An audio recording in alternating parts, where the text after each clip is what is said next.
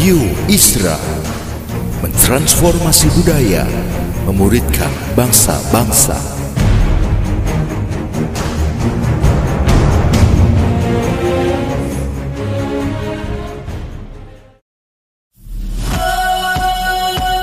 Suara Transformasi Membagikan inspirasi tentang karya-karya memuridkan bangsa dengan nilai-nilai Kristiani dalam berbagai sisi kehidupan. Selamat mendengarkan.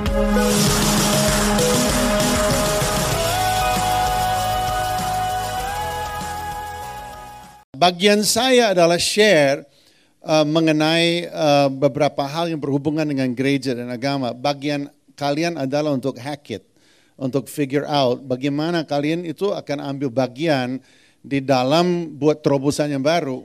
Ya, jadi saya share dari knowledge saya, tapi kalian yang yang harus menangkap dan bedah dan pikirkan dan mulai berkolaborasi untuk mengerjakan suatu terobosan.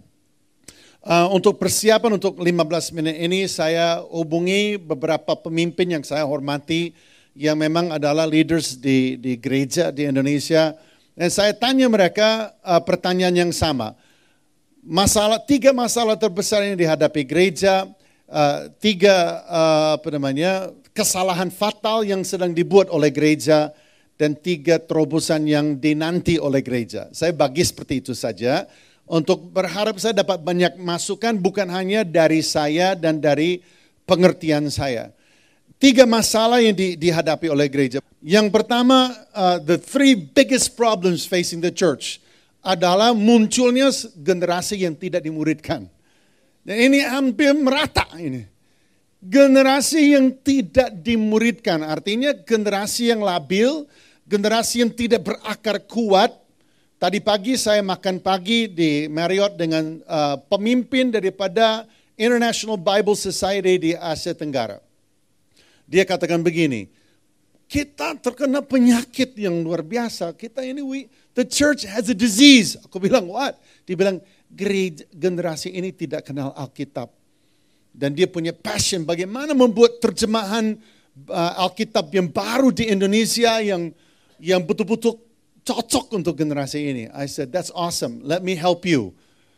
Terus dia bilang, bagaimana Bapak bisa bantu saya? Saya katakan kepada dia, I have no idea. Maybe Hack the World can help you. Tetapi ini yang menjadi big problem.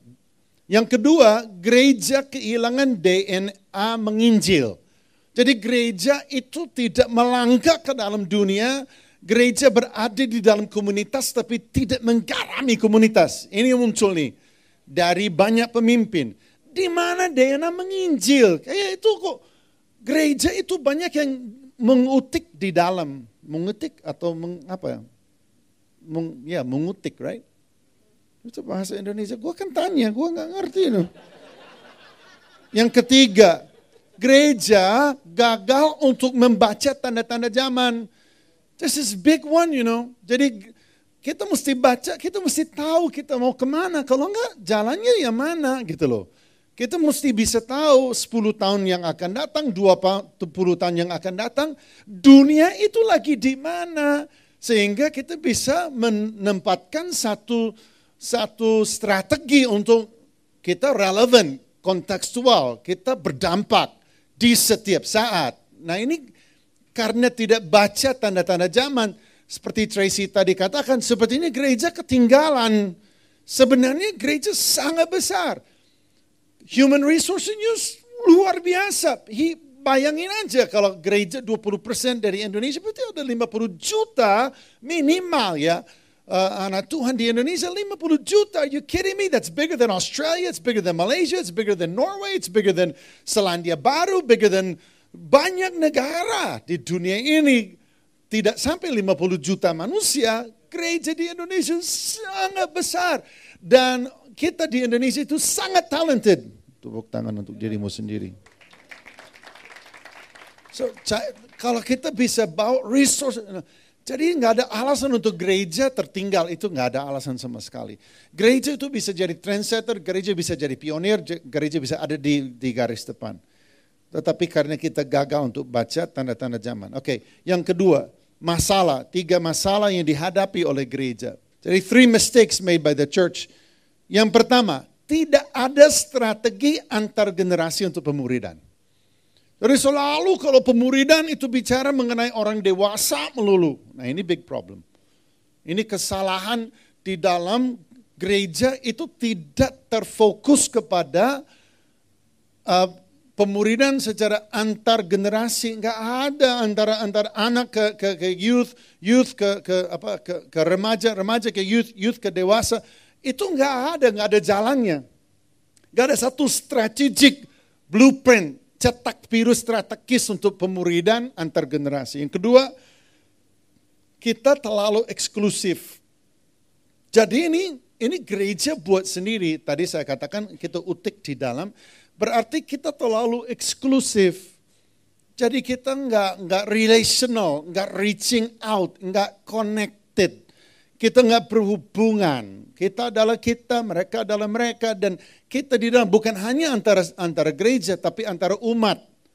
Ya, sehingga gereja itu tidak tidak punya DNA untuk terobos ke dalam dunia dunia apa namanya yang lain antar agama dan sebagainya. Yang ketiga, kesalahannya di gereja adalah gagal untuk mengerti kecepatan perubahan. Jadi tadi dikatakan ada masalah yang dihadapi, gagal untuk membaca tanda-tanda zaman. Kenapa? Karena kesalahan yang kita buat adalah tidak sadar bahwa semuanya sedang berubah dengan sangat amat cepat. Everything is changing like lightning speed. Ya. Jadi kecepatan daripada perubahan itu pada akhirnya melewati satu titik uh, apa namanya um, uh, uh, we call that like a uh, not a point of no return tetapi tipping point satu tipping point di mana kita ini udah karena kecepatan ya kita pada akhirnya kita ketinggalan sama sekali lanjut Oh, ini versi bahasa Indonesia. Saya terjemahkan sendiri. Terima kasih Tuhan Yesus memberkati kalau nggak ngerti tadi tulisan saya dalam bahasa Inggris, inilah dia dalam bahasa Indonesia. Ya, it's free. Lanjut, lanjut. Sekalian, sekalian aja bahasa Indonesia, lompat. Next. Ah, tiga terobosan. Tiga terobosan yang diperlukan gereja. Saya masih sisa berapa menit? Lima, tiga, five. Oke, yang pertama saya mau katakan begini, kebangunan rohani yang sebenarnya.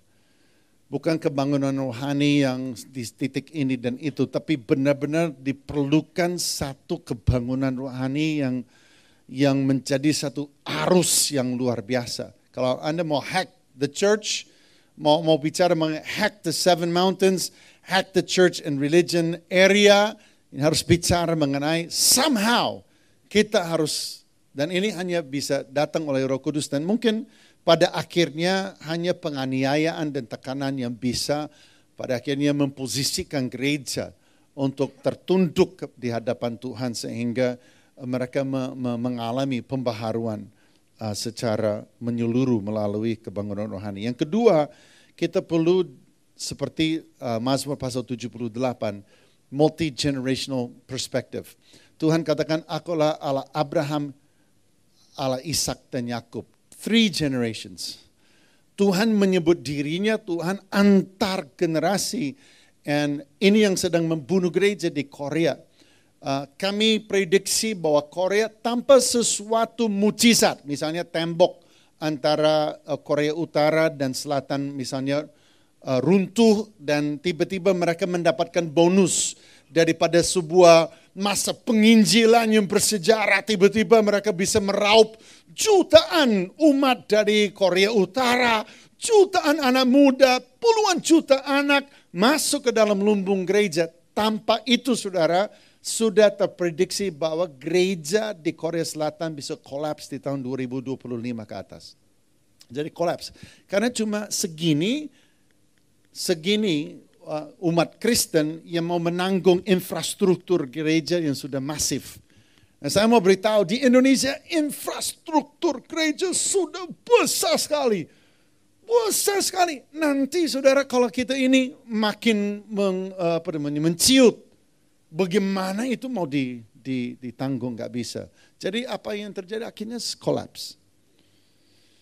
Jadi kita harus ada, kita harus setiap gereja harus kembalikan keluarga sebagai pusat, anak, pemuda, family. It's the core of the church. You want to hack it? That's got to happen. Keluarga harus menjadi inti, core daripada gereja. Children, youth, family, core. Tanpa itu saudara, I guarantee you,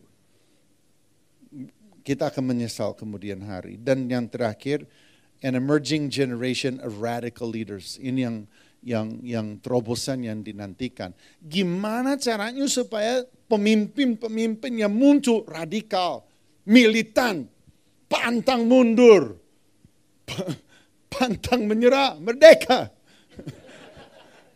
Ngerti kan maksud saya? Kita butuh, kita butuh uh, pemimpin yang black and white. Black is black, white is white, yes is yes, no is no. Mereka itu punya spirit seperti itu untuk memperbaharui gereja terus uh, ke, ke depan yang dipakai Tuhan secara luar biasa. Ya, so ini kurang lebih bisa balik lagi kita lihat slide yang yang pertama. Cepat-cepat kita balik lagi. So this is uh, tiga masalah yang dihadapi gereja. Generasi yang tidak dimuridkan, generasi kehilangan DNA menginjil, gagal untuk membaca tanda-tanda zaman. Lanjut. Kemudian tiga kesalahan yang dibuat oleh gereja, tidak ada strategi pemuridan antar generasi itu di dalam gereja ya. Uh, terlalu eksklusif dan gagal untuk mengerti cepatnya perubahan zaman. Sehingga pada akhirnya kita ditinggal jauh. Lanjut.